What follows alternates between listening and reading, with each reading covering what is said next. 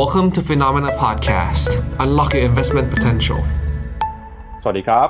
สวัสดีครับ ต้อนรับคุณผู้ชมนะครับ เข้าสู่รายการข่าวเช้า Morning Brief ครับ สรุปข่าวสำคัญเพื่อไม่ให้คุณพลาดทุกโอกาสการลงทุนนะครับ วันศุกร์ที่ 19 พฤษภาคมครับมาเจอกับเรา 2 คน ผมปั๊บจิรติขันติพะโล และพี่แบงค์ใช้นงนักการจันนันท์ครับ สวัสดีครับพี่แบงค์ครับ สวัสดีครับปั๊บครับ ครับวันนี้เดี๋ยวเรามาสรุปข่าวที่สำคัญนะครับ ต่อโลกการลงทุนประจำวันให้กับคุณผู้ชมกันนะครับ วันนี้เราจะพาทุกท่านไปดูกันกับความคืบหน้าการประชุมกลุ่ม G7 นะครับที่ล่าสุดประธานธิบดีโจไบเดนเดินทางไปถึงญี่ปุ่นเป็นที่เรียบร้อยแล้ว แล้วก็วันนี้เขาจะมีการประชุมกัน แต่ที่ตลาดเซอร์ไพรส์กันก็คือกลุ่ม G7 เนี่ยต้องมี 7 ประเทศใช่ไหมครับพี่แบงค์แต่ปรากฏว่าอืมวันนี้อาจจะมีอีกหนึ่งประเทศนะครับที่ได้รับเชิญเข้ามาประเทศนั้นก็คือยูเครนครับอะผู้นำของยูเครนเนี่ยก็จะเข้ามา video conference ร่วมกันกับผู้นำของกลุ่ม G7 ด้วยนะครับ เหตุการณ์ที่ต้องจับตากันก็คือการพูดคุยหารือครับไม่ว่าจะเป็นประเด็นเรื่องของเศรษฐกิจ การเมือง เรื่องของความสัมพันธ์ระหว่างประเทศนะครับ โดยเฉพาะอย่างยิ่งการคานอำนาจระหว่างประเทศนะครับสหรัฐอเมริกากับจีน แล้วก็มีการพูดคุยกันเรื่องของสงครามยูเครนด้วยนะครับ ตอนนี้เนี่ยจีนดูเหมือนว่ากำลังจะมีความตึงเครียดนะครับ เพิ่มเติมมากขึ้นไม่ว่าจะเป็นทั้งจากกรณีเรื่องของจีนกับไต้หวันนะครับแล้วก็รวมไปถึงการทำสงครามการค้าสงครามภาษีนะครับมีการกีดกันเรื่องของเทคโนโลยีในจีนกับสหรัฐด้วยนะครับเรื่องนี้ยังคงเป็นเรื่องที่ส่งผลต่อโลกการลงทุนตลอดในช่วงที่ผ่านมานะครับนอกจากนี้นะครับจะพาคุณผู้ชมไปติดตามกันกับความคืบหน้าครับของการเจรจาเพดานนี่นะครับที่ล่าสุดผู้นำของทั้งสองฝั่งก็คือริพับลิกันกับเดโมแครตออกมาบอกว่าสัปดาห์นี้น่าจะหาข้อสรุปกันได้ และช่วงสัปดาห์หน้าเนี่ยเราน่าจะเห็นการโหวตนะครับในสภาคองเกรสกัน รายละเอียดจะเป็นอย่างไรนะครับ เรามาติดตามกัน แล้วก็มีการพูดคุยนะครับถึงมุมมองการใช้นโยบายการเงินของเฟดด้วย คืนนี้คุณเจอโรมพาวเวลประธานเฟดครับจะออกมาพูดนะครับถึงมุมมองทิศทางที่มีต่อเศรษฐกิจแล้วก็การใช้นโยบายการเงิน อย่างไรก็ตามเนี่ยตลาดนะครับก็ให้โอกาสให้น้ำหนักที่จะเห็นการขึ้นดอกเบี้ยต่อไป ในการประชุมครั้งหน้า แต่มีคณะกรรมการเฟดท่านหนึ่งออกมาบอกนะครับว่า ในเดือนมิถุนายนนี้เราอาจจะเห็นนะครับเฟดชะลอไม่มีการขึ้นดอกเบี้ย แต่การหยุดขึ้นในเดือนมิถุนาเนี่ยไม่ได้แปลว่าเฟดจะไม่ขึ้นตลอดไปทั้งปีนี้นะครับอาจจะมีโอกาสการใช้นโยบายที่เข้มงวดขึ้นดอกเบี้ยก็ได้ เพราะฉะนั้นเดี๋ยวเรามาดูกันต่อนะครับว่าจะเป็นยังไง นอกจากนี้เนี่ยก็มีประเด็นเรื่องของตลาดหุ้นจีนด้วยครับช่วงที่ผ่านมาตลาดหุ้นจีนนะครับถูกแรงกดดันจากประเด็นพื้นฐานทางเศรษฐกิจ ตัวเลขเศรษฐกิจออกมาไม่ดี สัญญาณเทคนิคนะครับตลาดหุ้นจีนเริ่มดูน่ากังวลแล้ว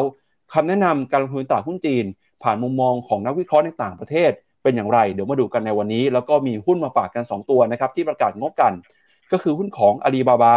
แล้วก็หุ้นของ Grab นะครับที่ผลประกอบการไตรมาสล่าสุดเนี่ยอาจจะผิดคาดไปสักหน่อย แล้วเดี๋ยวมาติดตามกันเรื่องของการเลือกตั้งด้วยนะครับว่าการจัดตั้งรัฐบาลกระทรวงเศรษฐกิจที่ต้องจับตากัน มีใครมีชื่อเป็นแคนดิเดตรัฐมนตรีของกระทรวงสำคัญเหล่านี้บ้างครับพี่แบงค์ครับวันนี้ก็ยังเข้มข้นนะครับ แม้ว่าจะเป็นช่วงสุดสัปดาห์ก็ตามนะครับ แล้วก็ที่ดูเหมือนว่าจะน่าชื่นใจหน่อยก็คือหุ้นไทยเมื่อวานนี้ เดินหน้าปรับตัวขึ้นมาอยู่ในแดนบวกได้แล้วนะครับ เป็นวันแรกในสัปดาห์เลยครับหลังจากที่ปรับตัวติดต่อการลงมาตลอดทั้งสัปดาห์นะครับจันทร์อังคารพุธเนี่ยตั้งแต่ที่ทราบผลการเลือกตั้งอย่างไม่เป็นทางการกันนะครับ เริ่มต้นครับพาคุณผู้ชมไปดูกันกับปฏิทินทางเศรษฐกิจก่อนนะครับที่มีการประกาศผลประกอบการกันเนี่ยก็มีหุ้นของ Alibaba Walmart Grab นะครับที่เดี๋ยววันนี้เราจะมาเล่าให้ฟังกันว่าเขาประกาศงบออกมาแล้วเป็นยังไงบ้างครับ ส่วนเมื่อคืนนี้นะครับในต่างประเทศตลาดหุ้นของสหรัฐครับดัชนีดาวโจนส์บวกขึ้นมาได้เล็กน้อยนะครับ 0.3% S&P 500 บวกขึ้นมา 0.9%แล้วก็ NASDAQ บวกขึ้นมาได้ถึง 1.5%เลยทีเดียวครับ หุ้นในกลุ่มเทคเมื่อวานนี้สดใสนะครับ หุ้นขนาดกลางขนาดเล็ก Russell Small Cap 2,000 บวกขึ้นมา 0.6%ครับ ก็ปัจจัยหลักๆนะครับที่ส่งผลต่อการลงทุนเมื่อวานนี้เนี่ยก็เป็นเรื่องของความคาดหวัง การเจรจาเพดานนี่นะครับที่น่าจะเห็นความคืบหน้ามากขึ้น มีข้อสรุปได้ภายในสัปดาห์นี้หุ้นในกลุ่มเทคนะครับสดใสทีเดียวครับบวกขึ้นมาได้มากกว่า 1.5%เดี๋ยวพาคุณผู้ชมไปดูหน่อยนะครับว่า การปรับตัวขึ้นมาในรอบนี้เนี่ยมีหุ้นตัวไหนเข้ามาเป็นหุ้นที่ดันดัชนีดันตลาดบ้าง จะเห็นว่าหุ้นในกลุ่มเทคเมื่อคืนนี้นะครับ Microsoft บวกขึ้นมา 1.44% Google บวกขึ้นมา 1.65%เลยครับ Meta บวกขึ้นมา 1.8 แล้วถ้าไปดูนะครับ Apple 1.3% Nvidia บวกขึ้นมาได้เกือบ 5% Amazon นะครับบวกขึ้นมา 2.2% Tesla เมื่อวานนี้ก็บวกขึ้นมาได้ประมาณ 1.7%ครับที่อยากคุณผู้ชมไปดูหุ้นหนึ่งตัวก็คือหุ้นของ Walmart ครับเมื่อวานนี้ Walmart ออกมาประกาศผลประกอบการนะครับ Walmart เนี่ยก็ถือว่าเป็นบริษัทค้าปลีกที่มีขนาดใหญ่ที่สุดในโลก โดยเขาออกมาระบุกำไรแล้วก็รายได้นะครับในเดือนกุมภาพันธ์ถึงเมษายน ซึ่งเป็นไตรมาสที่ 1 ของปีทางบัญชีนะครับถือว่าสูงกว่าที่นักวิเคราะห์คาดการณ์เอาไว้ บริษัทมีกำไรนะครับอยู่ที่1เหรียญ47 เซนต์ต่อหุ้นครับสูงกว่าที่นักวิเคราะห์คาด แล้วก็รายได้นะครับอยู่ที่152,000 ล้านดอลลาร์ก็ถือว่าสูงกว่าที่ตลาดคาดการณ์ไว้เช่นกันนะครับก็ยังคงเป็นตัวสะท้อนว่า แม้ว่าจะมีความกังวลเรื่องของเศรษฐกิจนะครับแต่ในฝั่งของภาคการค้าปลีก ในฝั่งของซูเปอร์มาร์เก็ตยังคงมีรายได้เติบโตขึ้นมาจากการจับจ่ายใช้สอยในรอบนี้นะครับพี่แบงค์อืมครับผมพาไปดูกราฟครับ จะเห็นว่าดาวโจนส์นี่ปรับบวกขึ้นมาเนี่ยบวกเล็กน้อยนะ แต่ว่าก็ กลับขึ้นมายืนเหนือเส้นค่าเฉลี่ย 100 วันอีกครั้งหนึ่ง ดูจากโมเมนตัมแล้วก็คือยังไม่ได้เสียทรงกลับมาเป็นขาลงนะครับ แต่ว่าจะให้ดีเนี่ยควรที่จะทะลุขึ้นไปยืนเหนือ 34,300 ให้ได้นะครับ S&P 500 เนี่ยตอนนี้ทำนิวไฮของปี 2023 นี้เรียบร้อยแล้วจากการปิดบวกประมาณ 1%เมื่อคืนนี้ โดย 11 sector นะครับที่อยู่ในอเมริกานั้นบวกได้ 7 sector อีกใส่อีก 4 sector ลบ sector ที่ลบก็มีตัว real estate นะยังมีการปรับฐาน อย่างต่อเนื่อง ตัว consumer staple นะครับลบ 0.49 ในขณะที่ sector ที่บวกได้แรงก็คือเทคโนโลยีครับ บวกได้ถึง 2%แล้วก็อย่างที่ปั๊บให้ดูใน heat map เมื่อกี้ผมพามาดูกราฟเลยว่า NASDAQ ร้อยเมื่อวานนี้บวกได้ 1.8%ทำจุดสูงสุดนัดย้อนกลับไปตั้งแต่เดือนเมษาปี 2022คือทำนิวไฮในรอบมากกว่า 1 ปีเรียบร้อยแล้วสำหรับ NASDAQ ร้อยในส่วนของ NASDAQ นะดัชนี NASDAQ Composite ที่มากกว่าร้อยตัวเนี่ยก็คือเป็นทั้งอินเด็กซ์เลยเนี่ยทำนิวไฮของปีนี้ และเป็นทำจุดสูงสุด นับตั้งแต่เดือนสิงหาปี 2022 ดูเนี่ยอย่างที่บอกไปเลยว่าค่อนข้างชัดนะว่า รอบนี้หุ้นอเมริกากลายเป็นว่ากลุ่มหุ้นกลุ่มเทคกลับมาหลีดตลาดอีกครั้งหนึ่งถึงแม้ว่าความเห็นของเฟดจะออกมาในทางเดียวกันว่าไม่ลงดอกเบี้ยในปีนี้ แต่ด้วยผลการเนินงานของไตรมาสหนึ่งที่โอเค เอาลุกที่ เอาลุกต่อผลการดำเนินงานในไตรมาสหนึ่งและการให้ไกด์แดนในช่วงที่เหลือของปีนี้ที่ออกมาดีเนี่ยก็ทำให้ยังมีฟันโฟลไหลเข้าลงทุนอย่างต่อเนื่อง อยากให้พี่ปั๊บพาไปดูตัว Presentation แชร์หน้าจอตัว Presentation ที่ 4 หน่อย มันมีสถิติที่ทาง House ที่ชื่อว่าคาซันเนี่ยเขาทำไว้ว่า 7 เดือนนับตั้งแต่ จุดต่ำสุดของตลาดหุ้นอเมริกานะ โดยดูที่ S&P 500 เนี่ยเขาบอกว่า 7 เดือนผ่านไป ถ้าตลาดหุ้นไม่มีเขาเรียกว่ายังไม่ลงไปทดสอบหรือไม่มีนิวโล แปลว่าอะไร แปลว่าอะไร เขาบอกว่า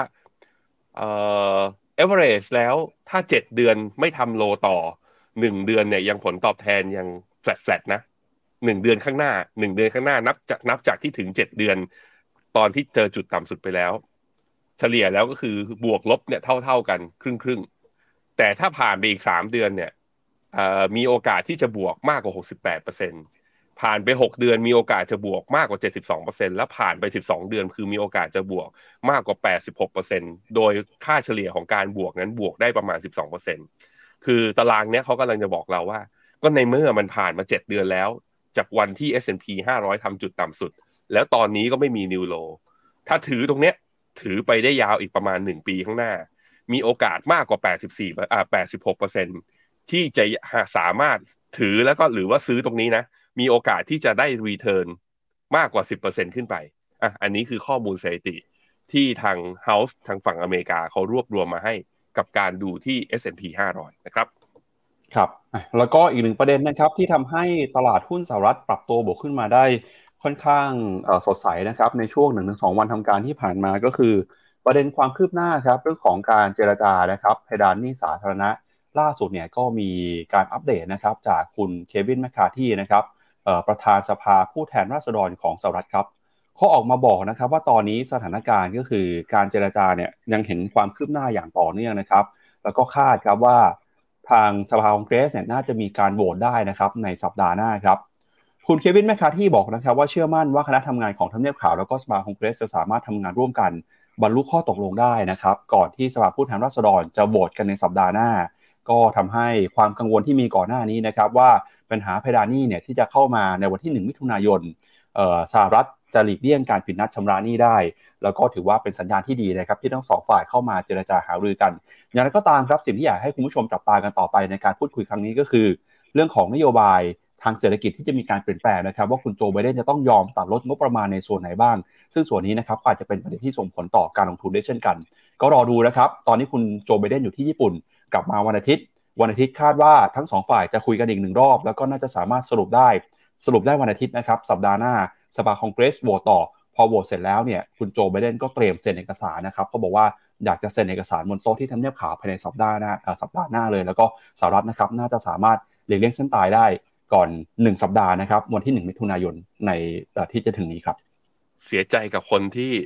เป็นสายแช่งนะ หรือว่าสายที่มองว่าแบบเฮ้ยเขาเจรจากันไม่สำเร็จหรอกตลาดหุ้นจะร่วง เนี่ยดูจากสองวันที่ผ่านมาเราเห็นรีแอคของตลาดหุ้นอเมริกาแล้วว่า ก็เริ่มกลับมาเรียกว่าอยู่ในทิศทางที่เป็นขาขึ้นอย่างน้อยๆก็ในระยะสั้น ผมพาไปดูเพิ่มเติมก่อนปั๊บก่อนที่เราจะไปที่ยุโรปนะครับ คือค่าเงินดอลลาร์ฮะ ค่าเงินดอลลาร์เมื่อคืนนี้น่าสนใจมาก เพราะว่าทะลุขึ้นมาเกิน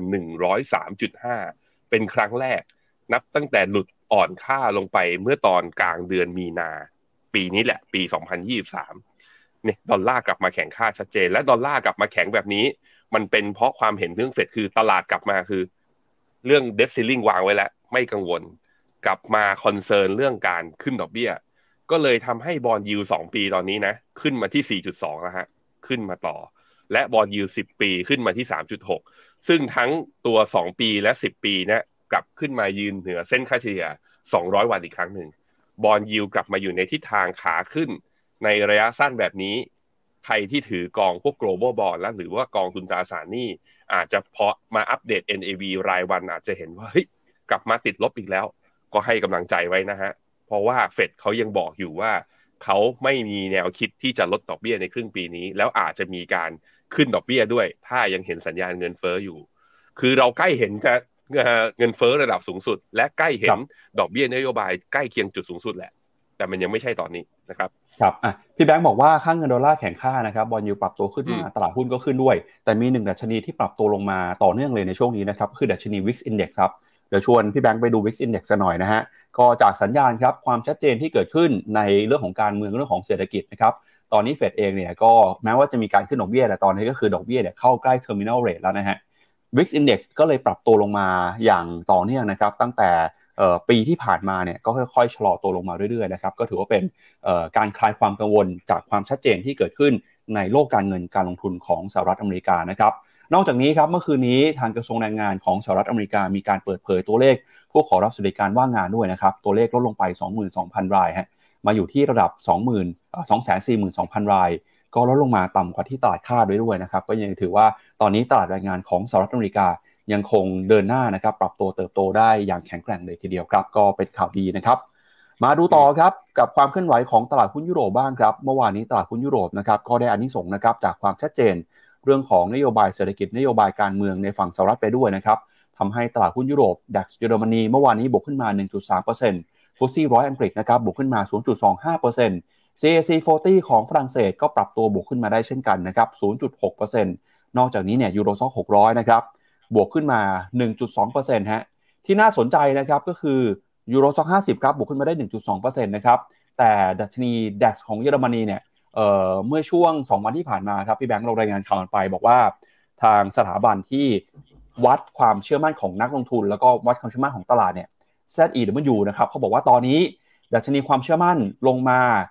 ทำจุดต่ำสุดในรอบหลายเดือนติดลบเลยนะครับ เป็นตัวสะท้อนว่าเศรษฐกิจของเยอรมนีอาจจะเข้าสู่ภาวะถดถอยในเร็วๆนี้ก็ได้ อย่างไรก็ตามครับตลาดหุ้นไม่ได้มองแบบนั้นนะครับ ดัชนีดัคของเยอรมนีเนี่ยตอนนี้ขึ้นมาทำจุดสูงสุดในรอบ 17 เดือน เป็นที่เรียบร้อยแล้ว ไม่สนใจข่าว ไม่สนใจความกลัวเรื่องของภาวะเศรษฐกิจถดถอยเลยครับ ผมไปดูสต็อกยูโร 50 เนี่ย บวกได้หนึ่งเปอร์เซ็นในขณะที่ยูโรซ็อกหกร้อยบวกได้ศูนย์จุดสามเก้ามันแปลว่าไปบวกที่หุ้นตัวใหญ่ ผมก็เลยอยากรู้ว่าหุ้นตัวใหญ่เนี่ยตัวไหนบวกปรากฏว่า LVMH หรือพวก consumer non durables เนี่ยก็คือพวกสินค้าฟุ่มเฟือยอะไม่บวกนะพี่ปับ๊บไม่ได้บวกอย่างเคอร์ริงก็บวกแค่ศูนย์จุดห้า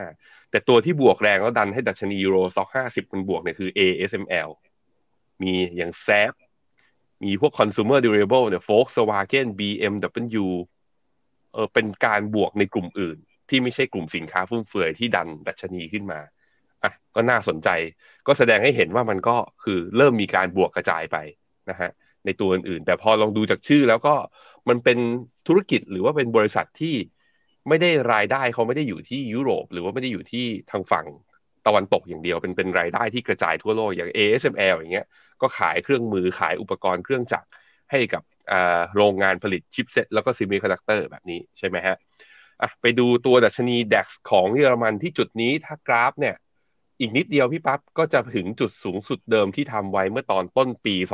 2022 เหลืออีกไม่ถึงเปอร์เซ็นต์ ดูแล้วก็อะทดสอบแล้วจะเป็นยังไงต่อเรามารอดูกันนะครับ ในแง่ของค่าเงินนะครับ พอดอลลาร์แข็งมากๆอย่างนี้ ถามว่ามีผลกระทบอะไรกับค่าเงินยูโรไหมมี ยูโรต่อดอลลาร์ตอนนี้กลับมาอ่อนค่าอีกทีหนึ่งนะครับ อยู่ที่ 1.07 ต่ำกว่า 1.08 แล้วก็ต่ำกว่าเส้นค่าเฉลี่ย 100 วันแล้วด้วย ในขณะที่ค่าเงินปอนตอนนี้อยู่ที่ 1.23 ก็ต่ำกว่า 1.25 แล้วก็ลงมาทดสอบที่เส้นค่าเฉลี่ย 50 วันตอนนี้ ค่าเงินสกุลหลักๆของโลกเมื่อเทียบกับดอลลาร์อยู่ในช่วงของการอ่อนค่าทั้งหมดธีมหลักก็อย่างที่บอกไปย้ำอีกทีหนึ่งคือ ตลาดเป็น price in ว่า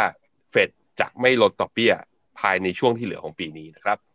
ไปดูต่อนะครับกับความเคลื่อนไหวของตลาดหุ้นเอเชียบ้างครับ ล่าสุดเช้านี้นะครับดัชนีนิกเคอิ225 ยังปรับตัวบวกขึ้นไปต่อเลยครับ ดูเหมือนว่าสัปดาห์นี้ทั้งสัปดาห์เนี่ยหุ้นญี่ปุ่นก็บวกขึ้นมาติดต่อกันได้หลายวันทำการแล้วนะครับเช้านี้บวกขึ้นไปต่อ 0.64%ครับมาอยู่ที่ระดับ 3768 จุดนะครับทะลุ 30,000 แล้วก็ยืนได้อย่างสวยงามเลยครับ ออสเตรเลียนิวซีแลนด์นะครับบวกขึ้นมา 0.4%นิวซีแลนด์บวกขึ้นมาได้ 1.17%ฮะก็ช่วงนี้นะครับในภูมิภาคเอเชียแปซิฟิกเนี่ยเขาจับตากันกับเรื่องของการประชุมกลุ่ม G7 นะครับที่วันนี้เราน่าจะเห็นความคืบหน้า เห็นความชัดเจนมากขึ้น ส่วนตลาดหุ้นจีนครับเดชนีเซี่ยงไฮ้คอมโพสิตไชน่า A50 นะครับเมื่อวานนี้ก็ปรับตัวร่วงลงไปฮะส่วนฮั่งเส็งฮ่องกงนะครับบวกขึ้นมา 0.85%ครับไต้หวันนะครับไต้หวันแม้ว่าจะมีประเด็นข่าวแรงกดดันเรื่องของความขัดแย้งระหว่างจีนกับไต้หวัน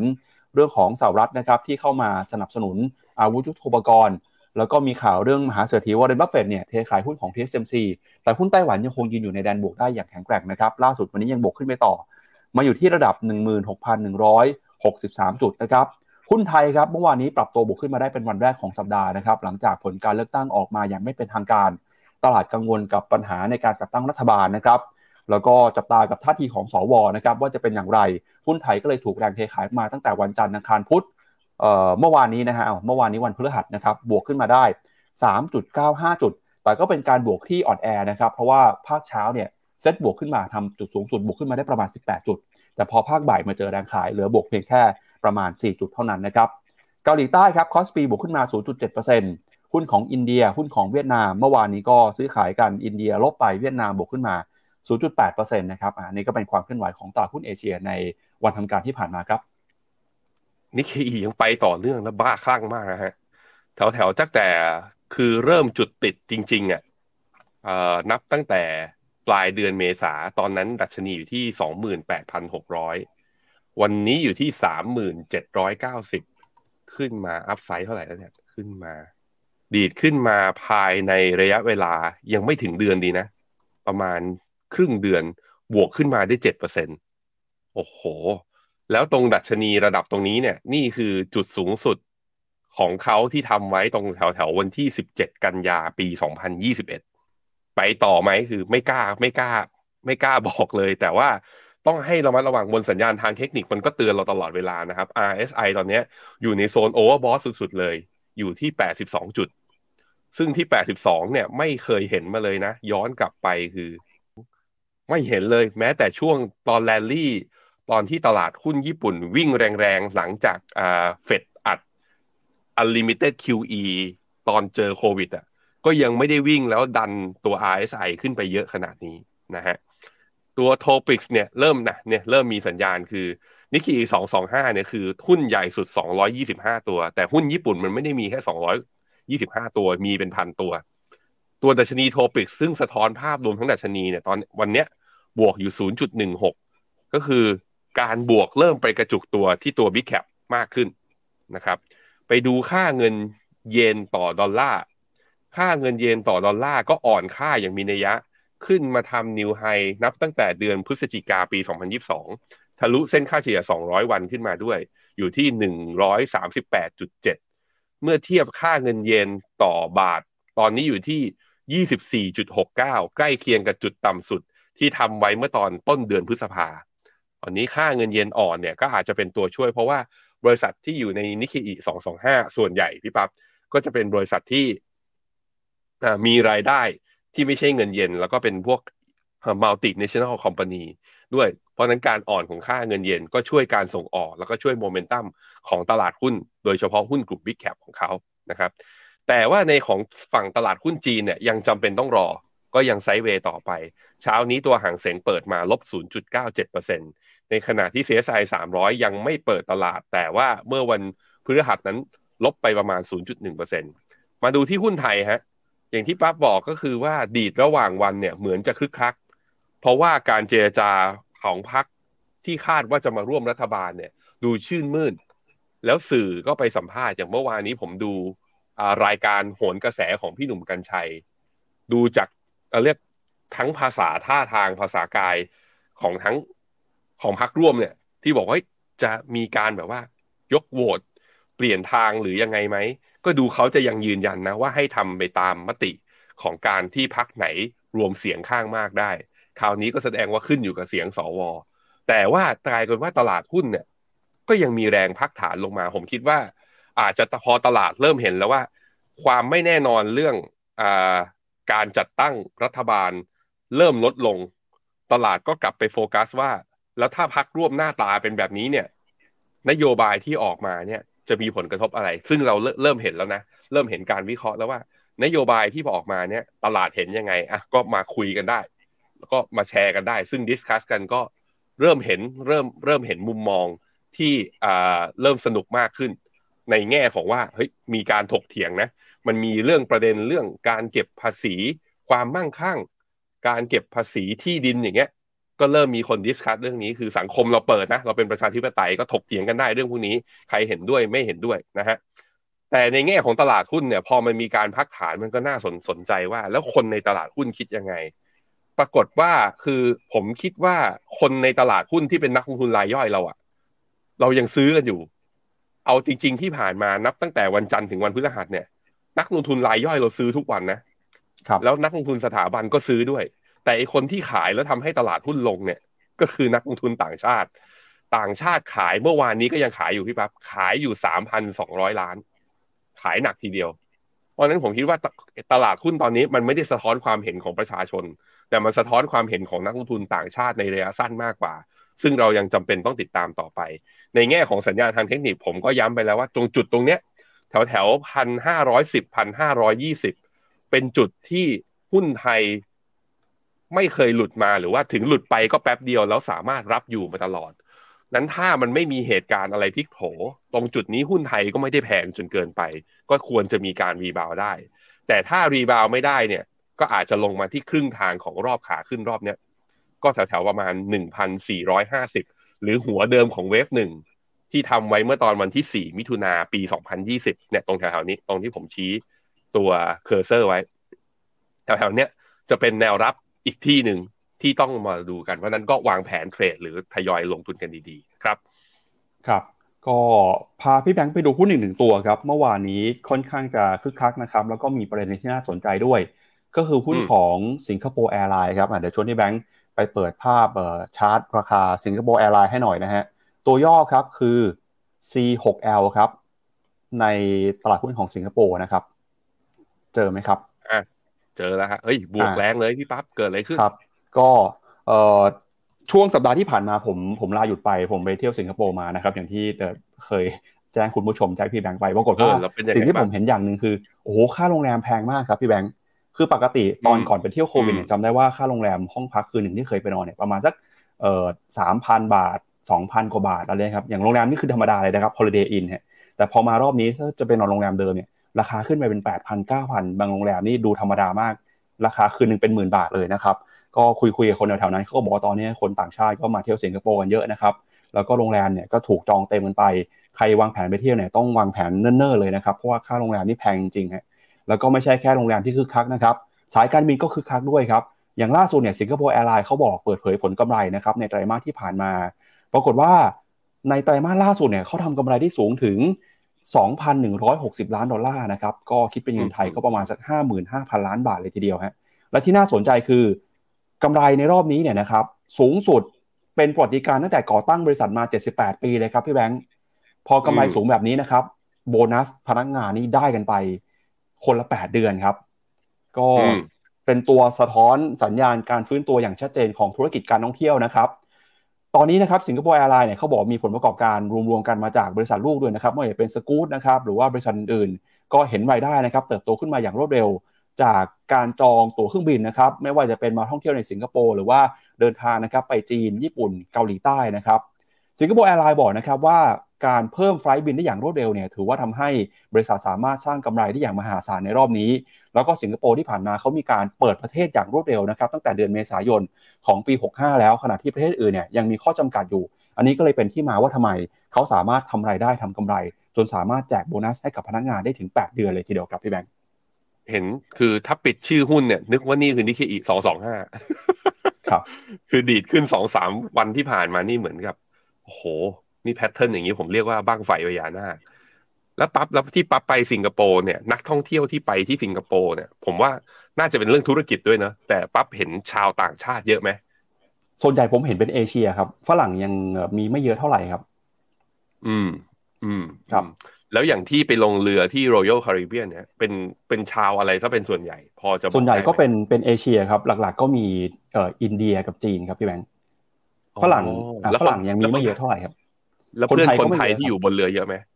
เออผมไม่เจอคนไทยบนเรือเลยครับ ส่วนใหญ่เจอแต่คนไม่อินเจเดีอยเลยกับคนจีนใช่ครับโอ้โอเคจริงๆอาจจะมีก็แสดงบ้างนะแต่แต่เรือมันใหญ่มากครับ ในเรือมันมีคนประมาณสักสี่ห้าพันคนครับก็เลยอาจจะไม่แต่ได้ไม่ส่วเจนอใหญ่ไม่เจอกัน ใช่ใช่ครับอะโอเคครับ อ่าแล้วครับอะเดี๋ยวพาคุณผู้ชมไปดูต่อครับ กับราคาสินค้าโภคภัณฑ์หน่อยนะครับ ล่าสุดครับ ราคาทองคำยังปรับตัวลงมาอย่างต่อเนื่องเลยนะครับ ตอนนี้ซื้อขายกันอยู่ที่ 1,955 ดอลลาร์ต่อทรอยออนซ์แล้วครับ ราคาทองคำเนี่ยนะครับช่วงนี้ก็ปรับตัวลงมาจากความกังวลนะครับ เรื่องของการใช้นโยบายการเงินที่เข้มงวดของธนาคารกลางสหรัฐฮะพอคณะกรรมการเฟดส่งสัญญาณว่าจะขึ้นดอกเบี้ยต่อไปนะครับเพื่อคุมเงินเฟ้อให้ได้ ค่าเงินดอลลาร์นะครับก็พุ่งขึ้นมาอย่างที่พี่แบงค์แสดงให้ดู ตอนนี้ดอลลาร์แข็งค่ามากที่สุดในรอบประมาณ 7 สัปดาห์แล้วนะครับ แล้วก็ bond yield ครับก็ปรับตัวเพิ่มสูงขึ้นมา ทองคำเนี่ยนะครับ ความน่าสนใจก็ลดน้อยลงไป เพราะว่าไม่มีความสามารถในการจ่ายดอกเบี้ยหรือจ่ายยิวนะครับ ตอนนี้ก็ถูกขายมาครับมาอยู่ที่ 1,955 ดอลลาร์ต่อบาร์เรลครับ ส่วนทิศทางของราคาน้ำมันครับ ราคาน้ำมันปรับตัวลงไปต่อช่วงนี้ผันผวนมากนะครับ เมื่อคืนนี้ราคาน้ำมันบวกขึ้นมาได้ประมาณ 3%เพราะข่าวดีการเจรจาเพดานหนี้ใกล้จะสำเร็จลุล่วงแต่พอเมื่อคืนนี้ครับราคาน้ำมันเนี่ยก็ถูกแรงเทขายเข้ามาอีกรอบหนึ่งแล้วนะฮะราคาน้ำมันเมื่อคืนนี้ติดลบไปประมาณ 2%ครับ ล่าสุดราคาน้ำมันดิบ WTI ซื้อขายอยู่ที่ 71 ดอลลาร์เบรนท์นะครับ 75 ดอลลาร์นะครับก็ถือว่าเป็นการปรับตัวลงมาของราคาน้ำมันที่ช่วงนี้ราคาผันผวนทีเดียวครับอะราคาทองก็อย่างที่ว่าไปนะ คือ ถ้าดู Morning Brief กันทุกวันก็บอกแล้วว่า ผมกังวลเหมือนกันว่า 2,040 ถ้าไม่ฐานแพทเทิร์นคือ Triple Top เนี่ยเวลาทองปรับฐานก็ปรับได้แรง ซึ่งในนี้มันก็ปรับอย่างที่เราเห็นแล้วแหละ ตอนนี้ลงมาที่ 1,950คำถามคือ นี่มันคือหัวเดิม ของเวฟขาขึ้น ตั้งนับตั้งแต่ต้นปี 2023 ที่ทำไว้วันที่ 1 กุมภาถามว่าแล้วมันจะหลุดลงไปได้อีกไหม ผมคิดว่าถ้าดอลลาร์แข็งอย่างนี้ต่อนะ แล้วซึ่งมันทะลุแบบว่าเหมือนเทรนด์มันก็จะแข็งต่อจริง ๆ เนี่ย ก็อาจจะมีเนี่ยแถวๆตรงนี้ฮะ เส้นค่าเฉลี่ยหนึ่งร้อยวัน นี่ตรงเส้นค่าเฉลี่ยหนึ่งร้อยวันเนี่ยมีโอกาสมีโอกาสเห็น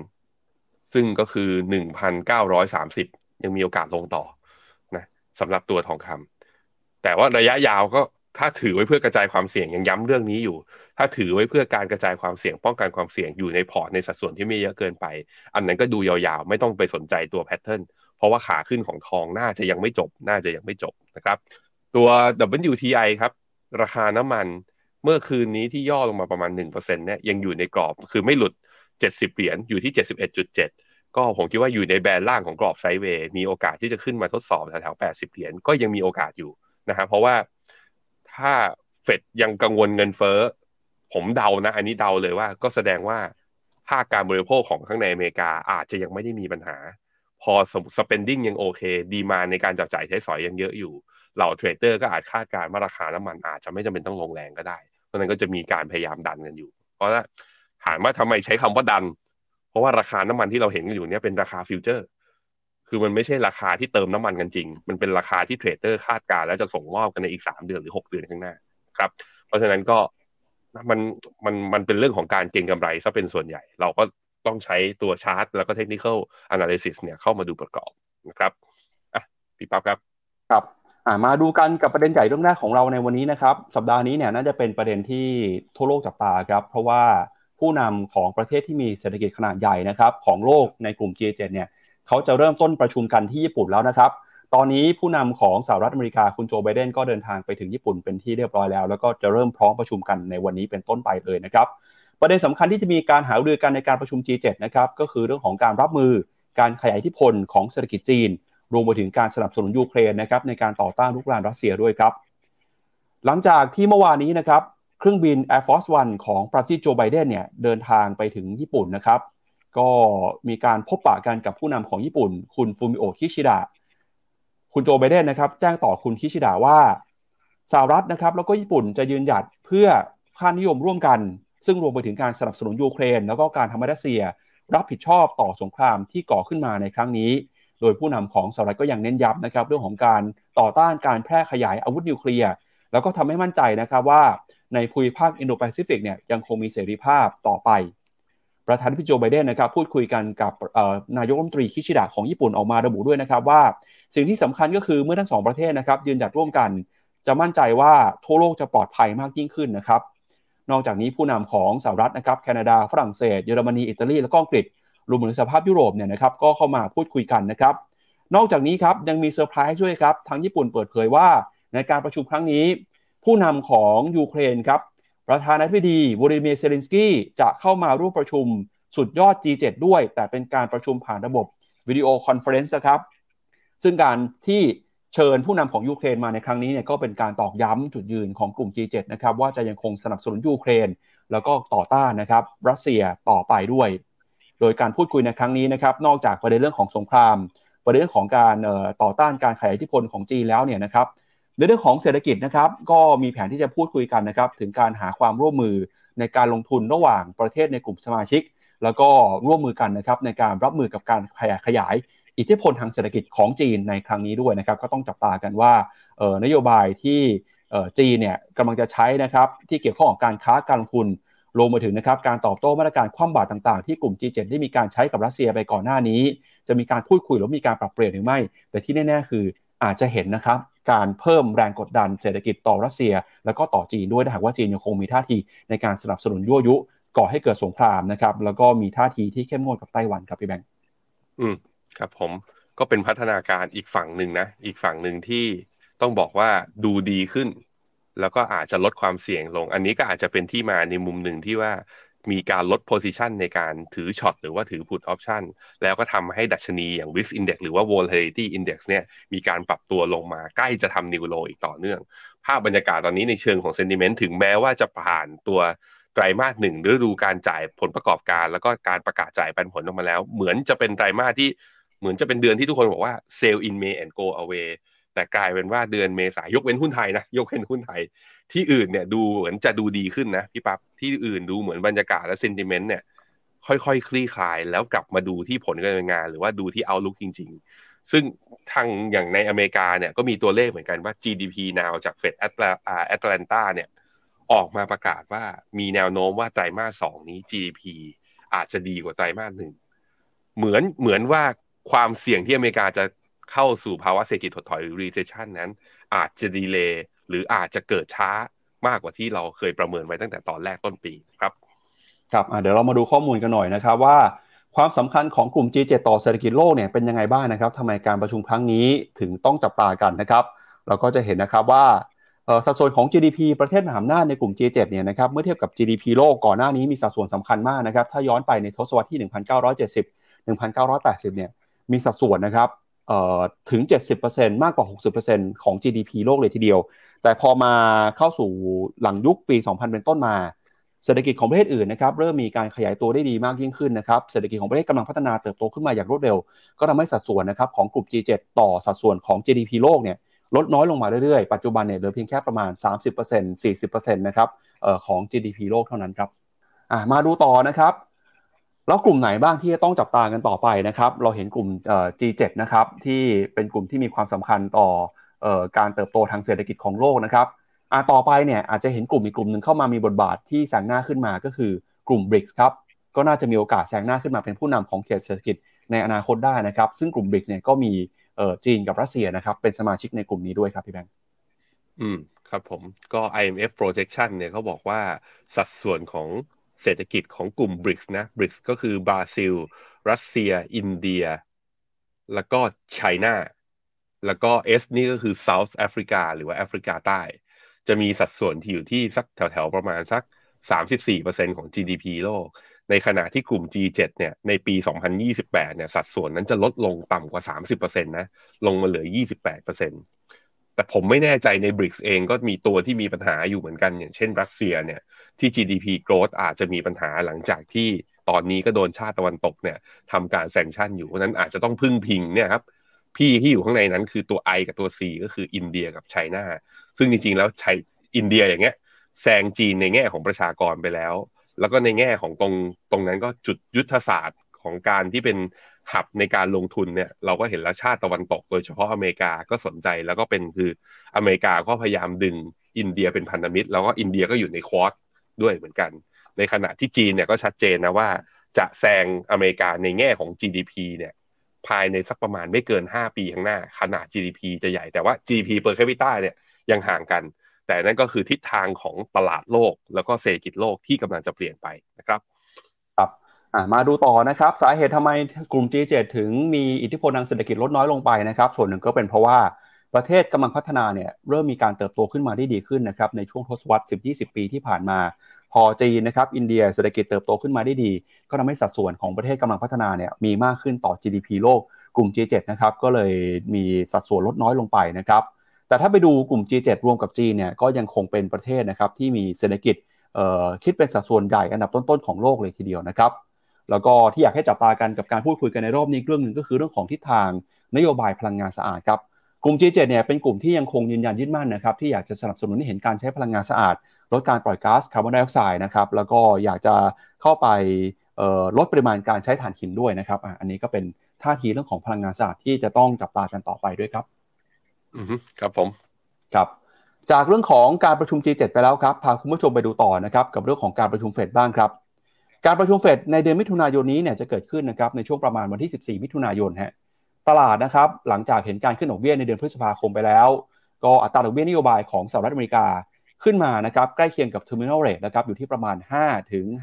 5.25%อย่างไรก็ตามเนี่ยเงินเฟอ้อที่ยังคงอยู่สูงนะครับก็ทำให้คณะกรรมการเฟดออกมาส่งสัญญาณว่า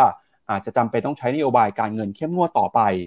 อย่างไรก็ตามครับเมื่อวานนี้มีคณะกรรมการเฟดนะครับออกมาพูดครับโดยออกมาระบุนะครับถึงท่าทีในการสนับสนุนการขึ้นดอกเบี้ยนะครับหนึ่งในนั้นก็คือประธานเฟดสาขาดัลลัสครับคุณลอรี่โลแกนนะครับออกมาบอกว่า ตอนนี้เนี่ยนะครับข้อมูลเศรษฐกิจ ยังคงมีความสำคัญนะครับ แล้วก็จากข้อมูลที่เห็นอยู่เนี่ยเฟดน่าจะยังคงไม่ชะลอท่าทีในการปรับขึ้นอัตราดอกเบี้ยนะครับคุณโลแกนบอกนะครับว่าแม้เฟดจะมีความคืบหน้าในการสกัดเงินเฟ้อแล้วก็ชะลอความร้อนแรงในตลาดแรงงาน แต่เฟดยังคงมีงานที่ต้องทำครับเพื่อบรรลุเป้าหมาย ในการสร้างเสถียรภาพในภาคการเงิน หลังจากการขึ้นดอกเบี้ยในการประชุม FOMC 10 ครั้งที่ผ่านมานะครับเฟดมีความคืบหน้าแต่ข้อมูลเศรษฐกิจในช่วงหลายสัปดาห์ที่ผ่านมา ก็ยังแสดงให้เห็นนะครับว่าเฟดเนี่ยอาจจะยังต้องทำงานเพิ่มขึ้นต่อไปนะครับ เพราะว่าต้องใช้เวลานานกว่าเงินเฟ้อ จะปรับลงมาแตะที่เป้าหมายระดับ 2%นะครับ แต่ก็ตามนะครับก็มีคณะกรรมการเฟดท่านอื่นนะครับออกมาพูดแสดงความคิดเห็นด้วยครับ หนึ่งในนั้นนะครับก็มีคุณลาเฟลบอสติกครับออกมาบอกว่า ถ้าหากว่าตอนนี้เนี่ยเศรษฐกิจนะครับเห็นสัญญาณที่ดีขึ้น เฟดอาจจะมีเวลาในการชะลอพิจารณานะครับ ชะลอการขึ้นดอกเบี้ยในการประชุมที่จะถึงนี้นะครับ ซึ่งการหยุดขึ้นดอกเบี้ยในเดือนมิถุนายนเนี่ยไม่ได้แปลว่าเฟดจะสิ้นสุดภาวะแนวโน้มดอกเบี้ยขาขึ้นแล้ว แต่จะเป็นการหยุดเพื่อรอดูครับก่อนที่จะมีการขึ้นดอกเบี้ยต่อไป เพราะฉะนั้นตอนนี้นะครับเดือนมิถุนายนแม้ตลาดจะให้น้ำหนักว่าเฟดจะไม่มีการขึ้นดอกเบี้ย แต่ก็ไม่ได้แปลว่า ภาวะดอกเบี้ยขาขึ้น จะจบไปแล้วนะครับ อาจจะยังไม่จบแต่เป็นการแค่หยุดพักรอดู ผลประสิทธิภาพของนโยบายเศรษฐกิจก่อนครับพี่แบงค์ ครับเดี๋ยวไปดูข้อมูลกันหน่อยนะฮะว่าแล้วตลาดให้น้ำหนักกับการประชุมที่จะถึงนี้เป็นยังไงบ้างนะครับ มีประเด็นไหนที่จะต้องติดตามกันต่อไปนะครับ ก็ความน่าจะเป็นนะครับของการประชุมที่จะเกิดขึ้นเนี่ยในช่วงเดือนมิถุนายนเนี่ยถ้าไปดู Fed Watch 2นะครับเดี๋ยวช่วงที่แบงค์เปิด Fed Watch 2ประกอบกันไปด้วยนะครับแล้วก็จะเห็นครับว่าการประชุมในรอบถัดไปนะครับ ถ้าเป็นเดือน 6 เนี่ยตอนนี้ตลาดให้น้ำหนักว่าเฟดจะคงดอกเบี้ยอยู่ที่ประมาณ 60กว่าเปอร์เซ็นต์นะครับเดือน 7 เนี่ยก็ยังคงดอกเบี้ยอยู่ เดือน 8 คงดอกเบี้ยนะครับ แล้วก็เดือน 9 เนี่ยเราอาจจะเห็นการลดดอกเบี้ยเป็นครั้งแรกนะครับ ถ้าดูจากข้อมูลที่แสดงบนหน้าจอ แต่เฟดวอชทูเป็นยังไง เดี๋ยวชวนที่แบงค์ไปดูต่อครับเฟดวอชทูเนี่ยตอนนี้คือตลาดให้โอกาส 36%นะ เยอะที่สุดนับตั้งแต่ในรอบประมาณ 2 เดือนเลย ที่เฟดจะขึ้นดอกเบี้ยอีกครั้งหนึ่ง ในการประชุมครั้งถัดไปคือวันที่ 14 มิถุนา ถ้าดูยาวๆเนี่ยถ้าเป็น probability นะฮะ ถ้าดูเป็นยาวๆ โอกาสในการลดดอกเบี้ยน้อยลงพี่ปับ๊บแต่ว่าวันวันที่หนึ่งเดือนพฤศจิกา ก็ตลาดยังให้ความเห็นว่าน่าจะลดดอกเบี้ยอยู่คือ จากที่ตลาดคาดว่าครึ่งปีหลังจะลดสามครั้ง ตอนนี้โอกาสมันเหลือแค่ลดประมาณครั้งครึ่ง หรือประมาณหนึ่งครั้งเท่านั้น จากการที่เฟดสาขาต่างๆ ออกมาแถลงเนี่ย มุมมองของตลาดก็เปลี่ยนไปทันทีนะครับ คนที่ออกมาพูดเมื่อคืนนี้นะครับ อย่างที่เราบอกไปคือคุณลอรี่โลแกนนะครับประธานฝ่ายสาขาดัลลัสนะครับ ก็บอกว่าการหยุดพักขึ้นดอกเบี้ยในเดือนมิถุนายนอาจจะเกิดขึ้นแต่ก็ไม่ได้แปลว่าทิศทางดอกเบี้ยขาขึ้นจะจบลงแล้วนะครับยังคงมีอยู่ก็จับตาดูกันต่อไป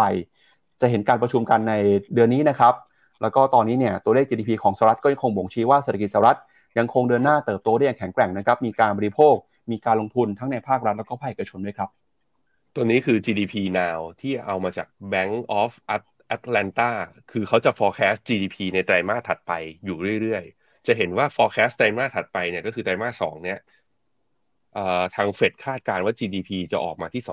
2.9 โดย 2.9 เนี่ยถ้า break down ออกมาคือมาจากตัวไหนเยอะสุด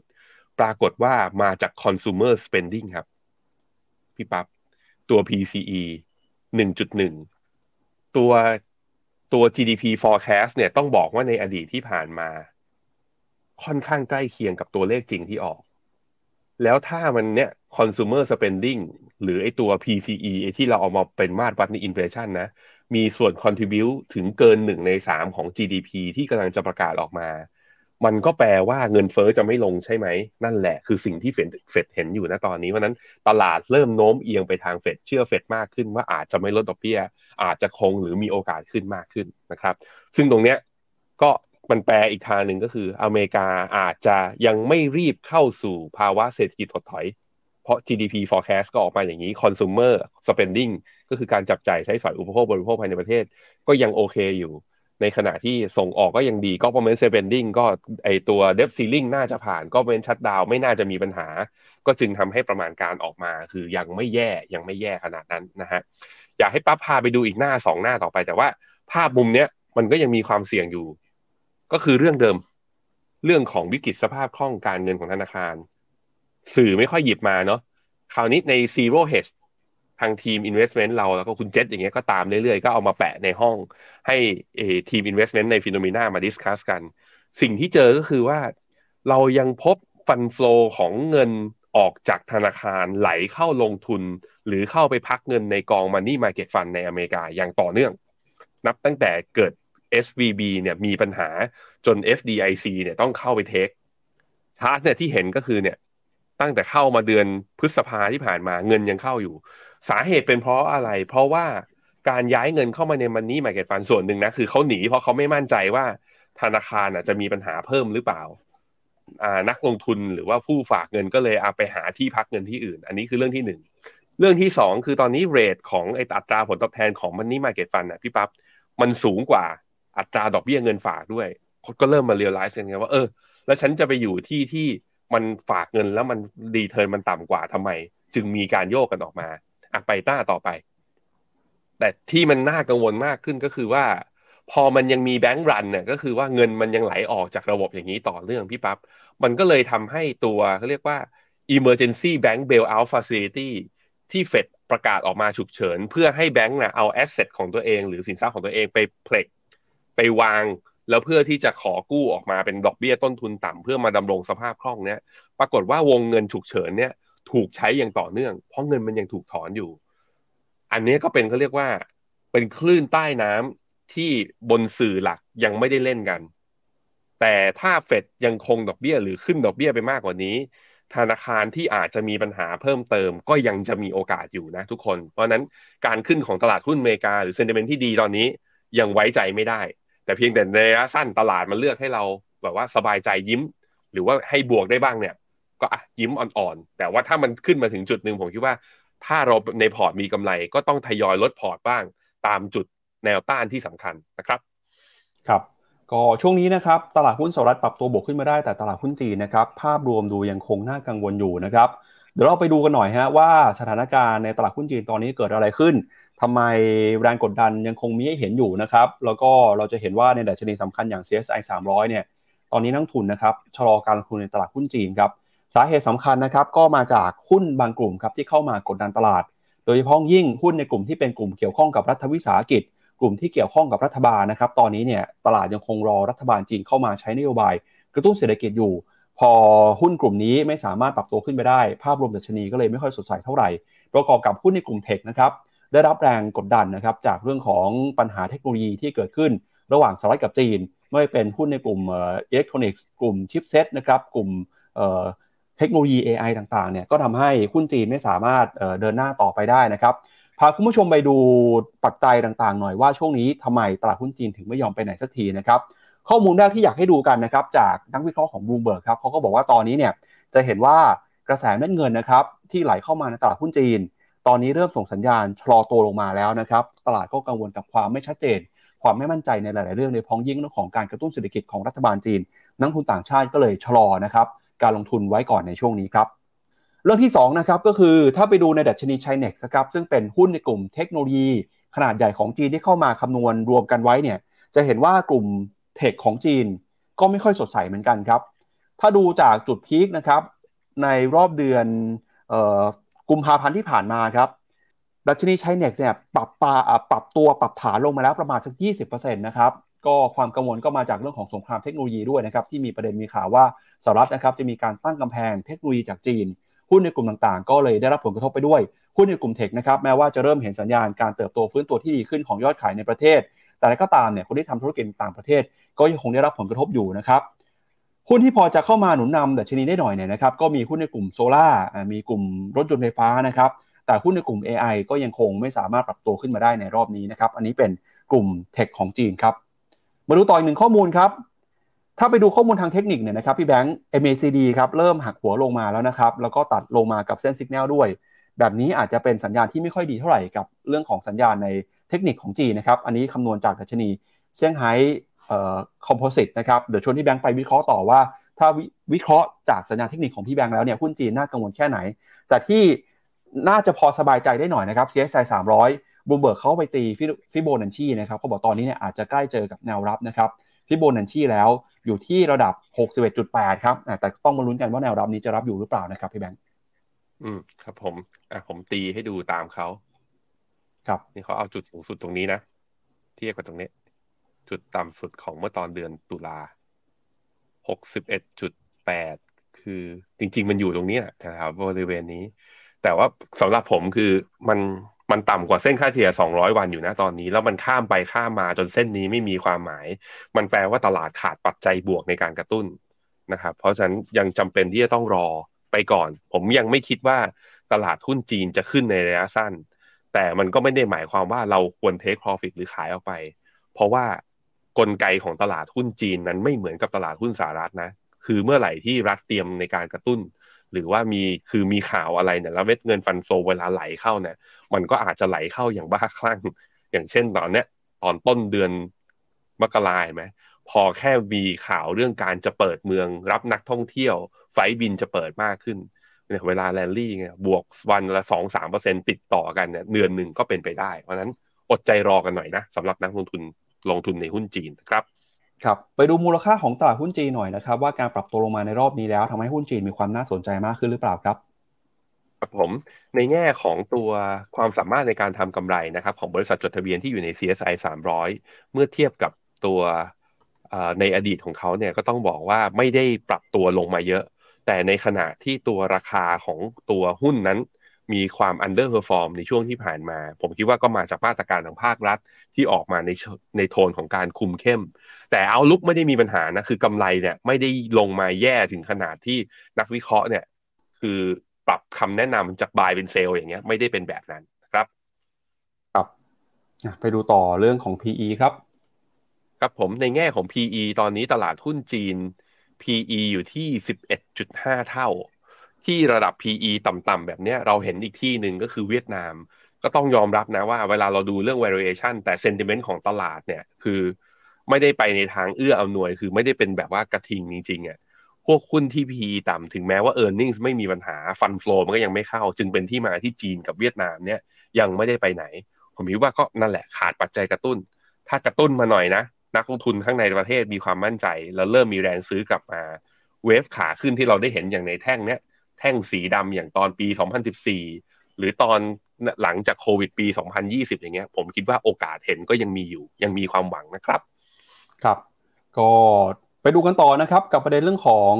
Grab แล้วก็ Alibaba นะครับแต่ก่อนที่ไปดูเรื่องงบกันเนี่ยมีกิจกรรมที่น่าสนใจจากฟินเมนาครับอยากเชิญชวนคุณผู้ชมนะครับ คนที่เป็นพ่อแม่ผู้ปกครองครับ ถ้าหากว่าท่านมีแผนจะส่งลูกไปเรียนต่อต่างประเทศเนี่ยนะครับ ตอนนี้ต้องใช้เงินเยอะมากเออเป็นแสนเป็นล้านนะครับ สิ่งที่สำคัญคือการวางแผนทางการเงินนะครับ เพื่อที่จะวางไปถึงสู่เป้าหมายการศึกษาของลูกนะครับฟิโนเมนาเนี่ยก็เลยจัดงานสัมมนาครับ strategies for securing your child's dream university นะครับ ใครที่สนใจเตรียมจะส่งลูกไปเรียนต่อต่างประเทศ หรือว่ามีความฝันมีความหวัง จะเป็นจริงได้ต้องวางแผนนะครับ เรื่องของการเงินจะมีคำแนะนำอย่างไร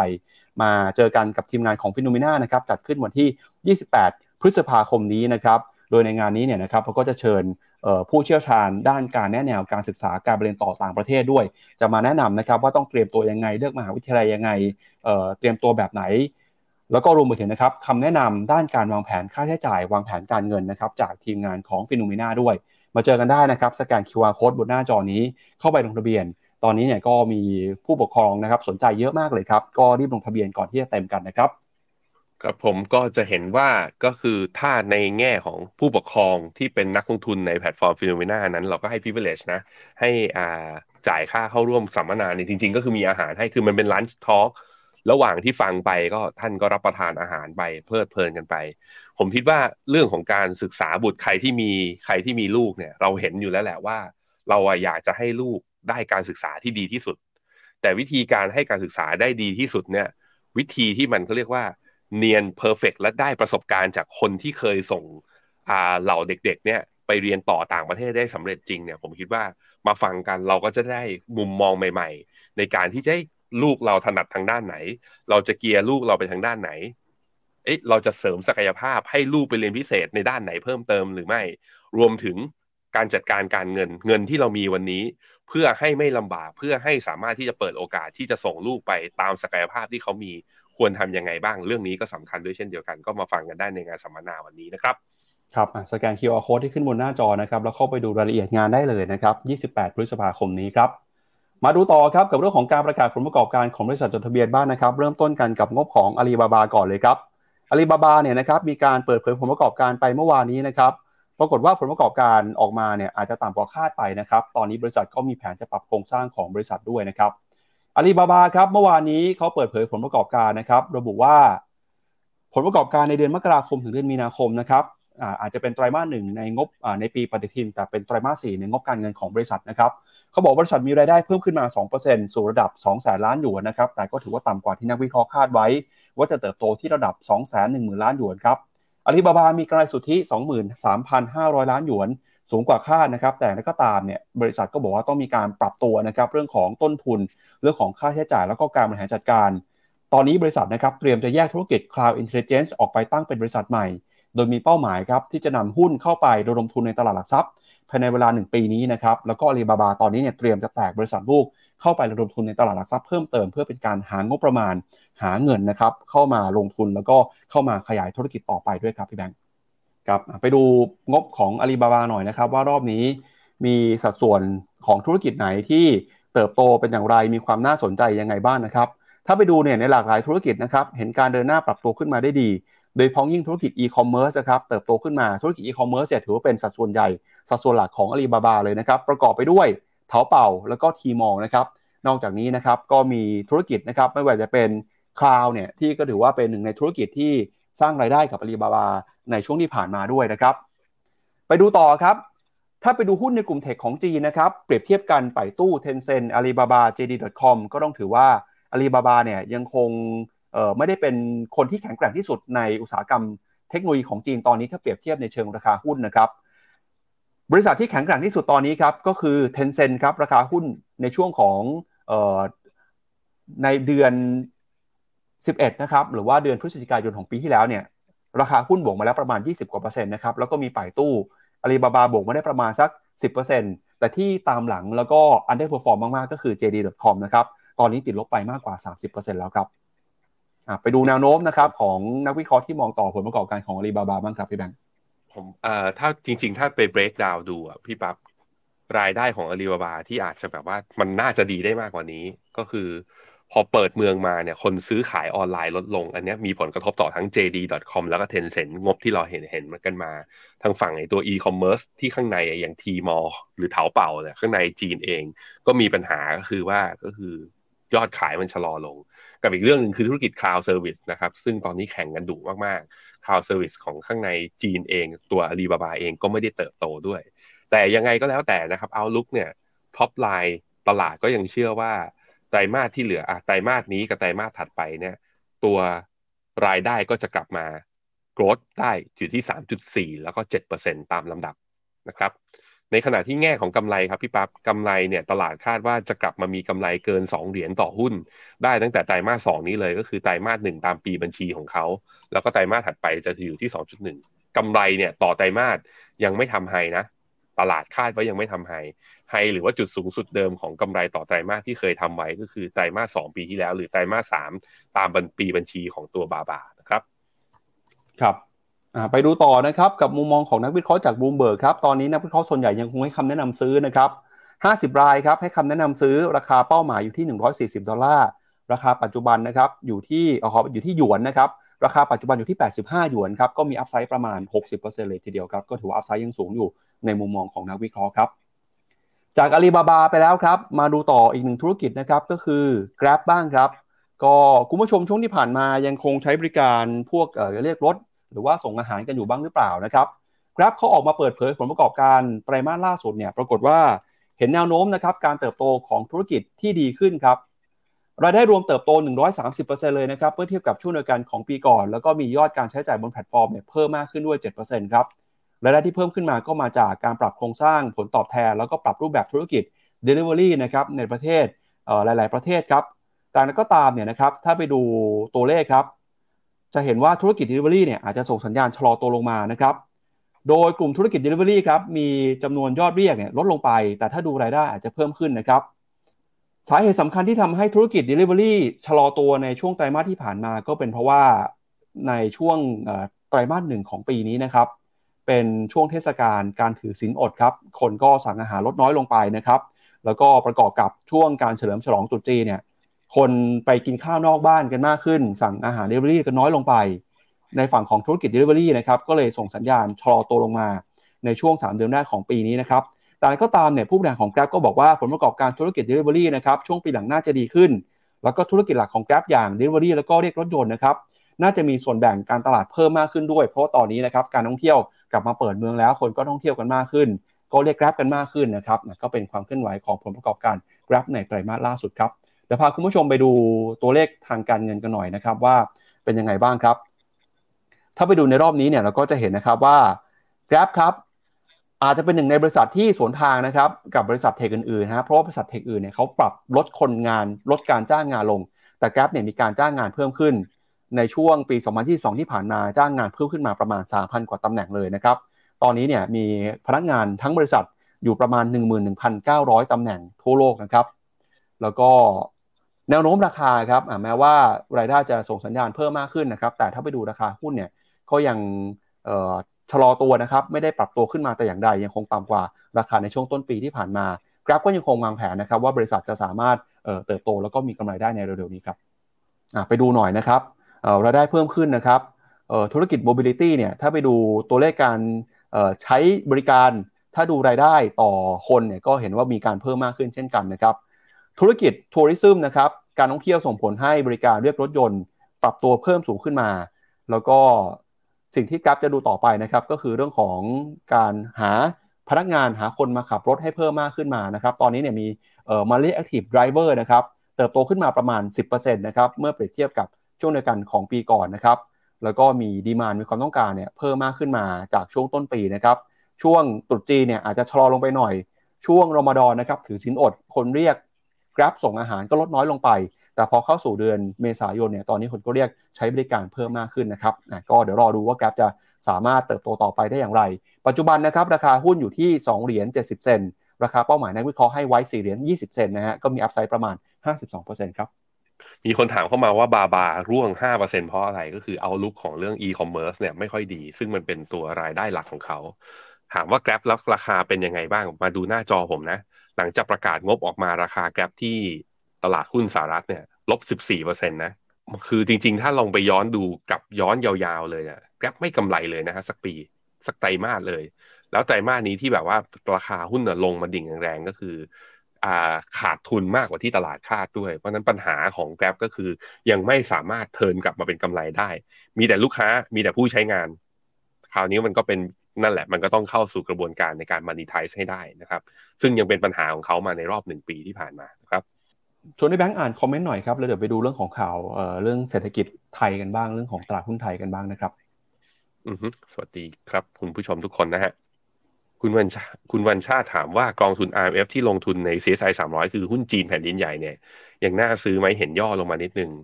ยังไม่รีบขึ้น แต่ถ้าคุณลงเป็น RMF เนี่ยผมเคยให้ความเห็นไว้แล้วว่า RMF ถ้าจะลงทุนในจีนเนี่ยมันไม่เหมาะกับถือยาวมากๆ เพราะจีนมันเล่นตลาดหุ้นจีนมีเป็น cycle เวลาบูเวบูเวฟเขาจะเกิดในระยะสั้นมากๆ แล้วตลาดเวลาปรับฐานแรงก็จะมา sideway ยาวๆ อย่างที่เราเห็นกันเพราะนั้นลงทุนได้นะครับ ผมแต่ผมคิดว่าจำเป็นต้องทยอย sentiment ระยะสั้น ยังไม่เห็นปัจจัยกระตุ้นที่ทำให้จะดีดกลับขึ้นไปแรง ยกเว้นว่ามาตรการทางภาครัฐจะมา ระยะยาว ถ้าเมื่อไหร่มีกำไรแล้วมันถึงเป้าอะก็จำเป็นที่จะต้องสับเปลี่ยนโยกย้ายจากตัวหุ้นจีนที่เป็น RMF ของเราเนี่ยไปที่พักเงินหรือว่าไปที่ตลาดอื่นด้วย อย่าถือยาวเกินไปนะครับ คุณอดิศรเอเซอร์ถามว่า RMF ไทยย้ายไปไหนดีดูแล้วพื้นฐานเศรษฐกิจเปลี่ยนเหมือนไม่เป็นมิตรกับตลาดทุนไหมเออเรายังไม่รู้นะว่าสุดท้ายแล้วนโยบายจะผ่านไม่ผ่าน แต่ถ้าคุณเห็นอย่างนั้นนะ ผมก็แนะนำอย่างนี้ว่า จริง ๆ แล้วในพอร์ตโมเดลของ Finnomena แล้วก็ในมุมมองของ outlook ของเราอะเรามองว่ามันมีโอกาสมากกว่าที่ตลาดหุ้นไทยอยู่ที่อื่นอยู่ อย่างตอนนี้ที่ตลาดหุ้นไทยมีการปรับฐานตั้งแต่สัปดาห์ที่ต้นสัปดาห์ที่ผ่านมา หุ้น N แ s d a q ก็บวกได้ดี อย่างหุ้นนิกเคอีก็บวกได้ต่อ นั้นผมคิดว่าข้อดีของการเป็นนักลงทุนคือเราอยู่ในประเทศไทยเรารักเมืองไทยก็จริง แต่ในเงินเนี่ยเราสามารถที่กระจายจะไปลงทุนในต่างประเทศเพื่อการ diversify เพื่อการกระจายความเสี่ยงได้ นั้นผมแนะนำว่าอาถ้าไม่ใช่หุ้นไทยแล้วถือได้ยาวหน่อย ผมมองว่าเป็นหุ้นพวกหุ้นเทคหุ้นโกลด์ที่อยู่ในอเมริกา คุณจะไปลงกองอย่างกองเมกะเทน ซึ่งมีทั้ง S F F I M F แบบนั้นก็ได้ หรืออจะถือมาลงทุนใน I M F แบบจีน แผ่นดินใหญ่อะอย่างเงี้ยก็ได้แต่ว่าก็ต้องเล่นเป็นรอบอย่างที่เห็นนะครับ คุณสุพิศราถามว่า NASDAQ ร้อยยังน่าเข้าไหมในระยะสั้นเนี่ยอัพไซด์ข้างบนอาจจะจะเริ่มจำกัดเหลือไม่เยอะเท่าไหร่ แต่ผมมองว่าในระยะยาวความสามารถในการทำไรกำคำกำไร การที่จะปรับเปลี่ยนธุรกิจของเขาให้เป็นไปตามสภาวะตลาด แล้วก็ด้วยความที่คือเป็นหุ้นที่มีคุณภาพสูง ก็มี bargaining power ต่อผู้บริโภคค่อนข้างเยอะเนี่ย โดยโดยเฉพาะพวกหุ้นที่มีทั้งแบรนด์แล้วก็เป็นพวกเทคคอมพานีนะ ผมคิดว่ามันยังยังลงทุนได้ยาวๆ เพียงแต่อัพไซด์ระยะสั้นเนี่ย ผมคิดว่ามันมันมันเริ่มจำกัดมากขึ้นนะครับ มีเขาถามมาหาถึงพี่ปั๊บครับ พี่ปั๊บครับ เจอสาวๆเยอะไหม ตอนไปลงเรือเนี่ย ก็มีบ้างครับพี่แบงค์แต่ส่วนใหญ่คนที่ไปขึ้นเรือนี้จะเป็นวัยผู้สูงอายุหน่อยครับเหมือนวัยรุ่นเขาไม่ค่อยไปกันครับ คุณจอห์นสโนเดนเขาก็เลยถามว่า แล้วเจอเนื้อคู่ไหมเจอไหมไม่เจอครับ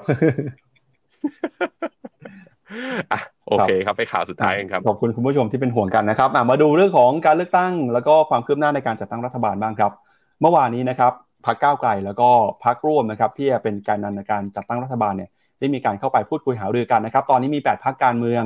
มีสสรวมกันอยู่ที่ประมาณ 313 คนนะครับ ก็ออกมาพูดคุยแล้วก็แถลงกันนะครับ บอกว่าตอนนี้ทุกพักเห็นชอบร่วมกัน ให้หัวหน้าพักก้าวไกลก็คือคุณพิธาลิมเจริญรัตน์นะครับ เป็นนายกคนที่ 30 ตามเสียงข้างมากจากผลการเลือกตั้ง แล้วก็บอกทุกพักนะครับจะร่วมการจัดทำข้อตกลง MOU ในการจัดตั้งรัฐบาล เพื่อแสดงถึงวาระร่วมของทุกพัก แล้วก็จะมีการแถลงต่อสาธารณชนวันที่ 22 พฤษภาคม แล้วก็อีกเรื่องหนึ่งนะครับ บอกว่าทุกพักเนี่ยจะจัดตั้งคณะทำงานเพื่อเปลี่ยนผ่านรัฐบาล แล้วก็เตรียมความพร้อมนะครับในการบริหารราชการแผ่นดินต่อไป ให้ราบรื่นไร้รอยต่อนะครับสิ่งที่ตลาดจับตากันก็คือคนที่จะขึ้นมานั่งนะครับเป็นรัฐมนตรีว่าการกระทรวงเศรษฐกิจเนี่ยตอนนี้ที่เห็นในรายชื่อนะครับไม่ได้ออกมาอย่างเป็นทางการ แต่ก็เป็นการพูดคุยกันในวงสนทนา แล้วก็การเปิดเผยจากมุมมองออการพูดคุยของสื่อมวลชนนะครับ เราก็จะเห็นว่ามี 3 กระทรวงสำคัญครับที่ตอนนี้อาจจะเห็นหน้าค่าตา หรือว่าเห็นรายชื่อแคนดิเดตรัฐมนตรีแล้วนะครับเดี๋ยวพาไปดูหน่อยว่าแต่ละคนเป็นใครบ้างครับ เริ่มต้นกันกับกระทรวงการคลังก่อนนะครับโคต้าของพรรคก้าวไกลเนี่ยคาดว่าจะส่งคุณสิริกัญญาตันสกุลนะครับรองหัวหน้าพรรคฝ่ายนโยบาย ขึ้นมาเป็นรัฐมนตรีว่าการกระทรวงการคลังนะครับ คนที่2ครับก็คือรัฐมนตรีว่าการกระทรวงดิจิทัลเพื่อเศรษฐกิจและสังคมนะครับก็คาดว่าจะเป็นคุณนัทพงษ์เรืองปัญญาวุฒิ ว่าที่สสบัญชีรายชื่อนะครับในฐานะรองเลขาธิการ ฝ่ายพัฒนาระบบข้อมูลดิจิทัล แล้วก็อีกหนึ่งท่านนะครับ คนที่3ครับก็คือคุณวิโรธลัคนาอดิศรครับว่าที่สสบัญชีรายชื่อนะครับ คาดว่าจะเข้ามารับตำแหน่งนะครับ เป็นรัฐมนตรี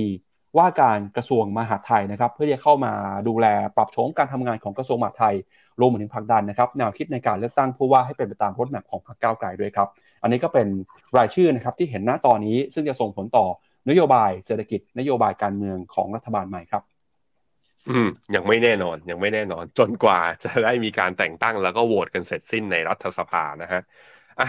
มาถึงช่วงผมขอหน่อย วันนี้เรากินเวลากันมาเยอะแล้ว แต่ว่าเรื่องนี้ไม่พูดไม่ได้อยากจะพูดหน่อย เพราะว่าอย่างเหตุการณ์แบงก์รันที่เกิดในอเมริกา แล้วก็ทำให้เงินไหลเข้ามานี่มาเก็ตฟันเนี่ยผมบอกไปแล้วส่วนหนึ่งคือมันเป็นเรื่องความเชื่อมั่นของระบบธนาคาร กับอีกส่วนหนึ่งมันเป็นเรื่องอัตราผลตอบแทนของกองมันนี่มาเก็ตฟันเนี่ยที่เพิ่มสูงขึ้นข้างในอเมริกา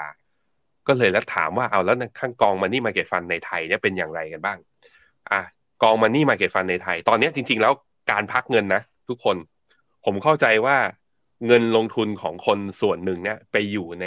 บัญชีที่เรียกว่า e-saving ของธนาคารต่างๆ ซึ่งตอนนี้ระดับอัตราผลตอบแทนก็อยู่ที่ประมาณสัก 1.5-1.6%แต่ว่าถ้าคุณมีเงินเยอะๆหน่อยมันก็แปลว่าจำเป็นที่จะต้องกระจายหลายบัญชี ซึ่งก่อนหน้านี้คุณก็ทำกันถูก เพราะว่าถ้าคุณจะพักเงินในกอง Money Market Funds กอง Money Market Fund ส่วนใหญ่ในตลาดในช่วงที่ผ่านมาอัตราผลตอบแทนมันต่ำกว่า e-saving แต่พอ ทางกรงงมีการปรับขึ้นอัตราดอกเบี้ยขึ้นมาเนี่ยเพื่อสู้เงินเฟ้ออ่อนๆหรือจริงๆ ก็คือปรับขึ้นดอกเบี้ยมาเพื่ออไม่ให้ส่วนต่างอัตราดอกเบี้ยของประเทศไทยเราเองถ่างจากอเมริกามากเกินไป มันจึงทำให้พวกกองทุนมันนี่มาเก็ตฟันที่ไปลงทุนในตลาดเงินเนี่ยไม่ว่าจะเป็นตั๋วเงินคลังทีริวพันธบัตรรัฐบาลเนี่ยอัตราผลตอบแทนมันปรับขึ้นมาเพิ่มขึ้นมาสูงด้วย ตรงเนี้ยก็เลยเป็นที่มาที่ว่าถ้าใครมีเงินอยู่ในพวก e-saving นะ แล้วได้ดูหนึ่งจุดห้า แล้วถ้าคุณฝากในระยะยาวก็โดนภาษี แนะนำฮะ เรามีกองมันนี่มาเก็ตฟันมาแนะนำตอนนี้ มาดูที่หน้าจอผม กองที่แนะนำตอนนี้นะอ่าที่ทีมงานเลือกมาแล้ว KKP S Plus หรือกองทุนเปิด KKP Smart Plus ดู NAV ผลตอบแทนระยะยาวนะอะหนึ่งปีระยะยาว มันก็มีช่วงที่มีการติดลบบ้าง เนื่องจากว่ากองทุนเข้าเอาไปถือตราสารหนี้ที่ไม่ใช่อายุ แบบว่าสามต่ำกว่าสามเดือนหรือหกเดือนลงมาอย่างเดียว ไปถือตัวที่ไม่เกินหนึ่งปีเนี่ย แล้วเวลาดอกเบี้ยขึ้นอาจจะมีการ mark to market ออกมาบ้าง แต่ก็จะเห็นว่าถ้าคุณถือได้ยาวพออย่าง year to date เนี่ยนะก็คืออย่าง year to date ก็คือผ่านมาแล้วประมาณ4ี่ห้าเดือนเนี่ยถ้าคุณถือได้4ี่ห้าเดือน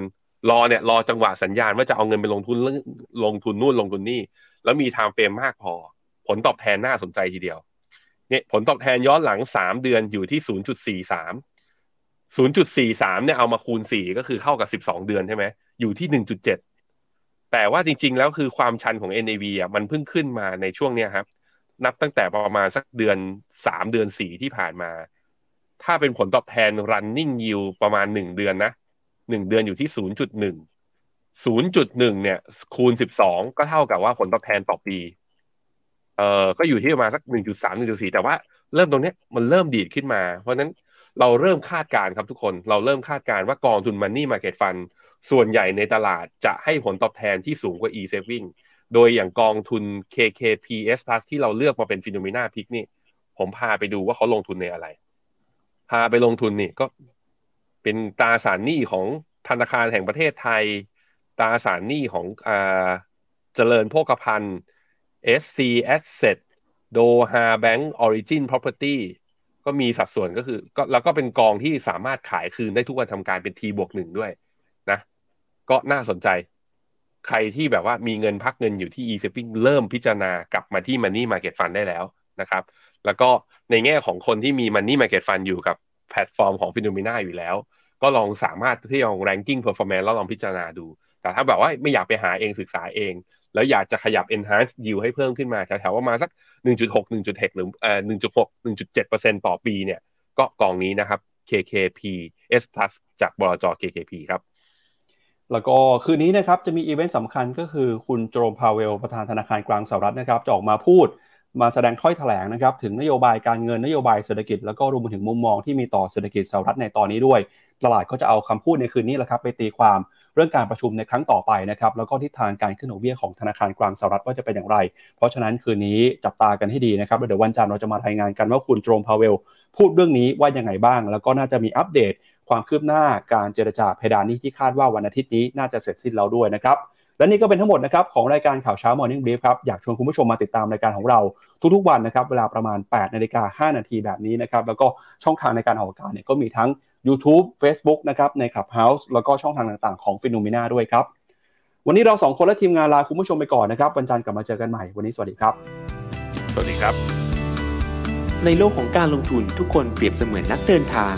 คุณหลักเป็นนักเดินทางสายไหน การลงทุนทุกรูปแบบเคยลองมาหมดแล้ว ทั้งกองทุนหุ้นพอร์ต แต่ก็ยังมองหาโอกาสใหม่ๆเพื่อผลตอบแทนที่ดีขึ้น แต่ไม่รู้จะไปทางไหน ให้ FINNOMENA Exclusive บริการที่ปรึกษาการเงินส่วนตัว ที่พร้อมช่วยให้นักลงทุนทุกคนไปถึงเป้าหมายการลงทุน สนใจสมัครที่ f i n o m e f i n o m i n a e x c l u s i v e หรือ line at f i n o m i n a p o r t คำเตือน ผู้ลงทุนควรทำความเข้าใจลักษณะสินค้า เงื่อนไขผลตอบแทน และความเสี่ยงก่อนตัดสินใจลงทุน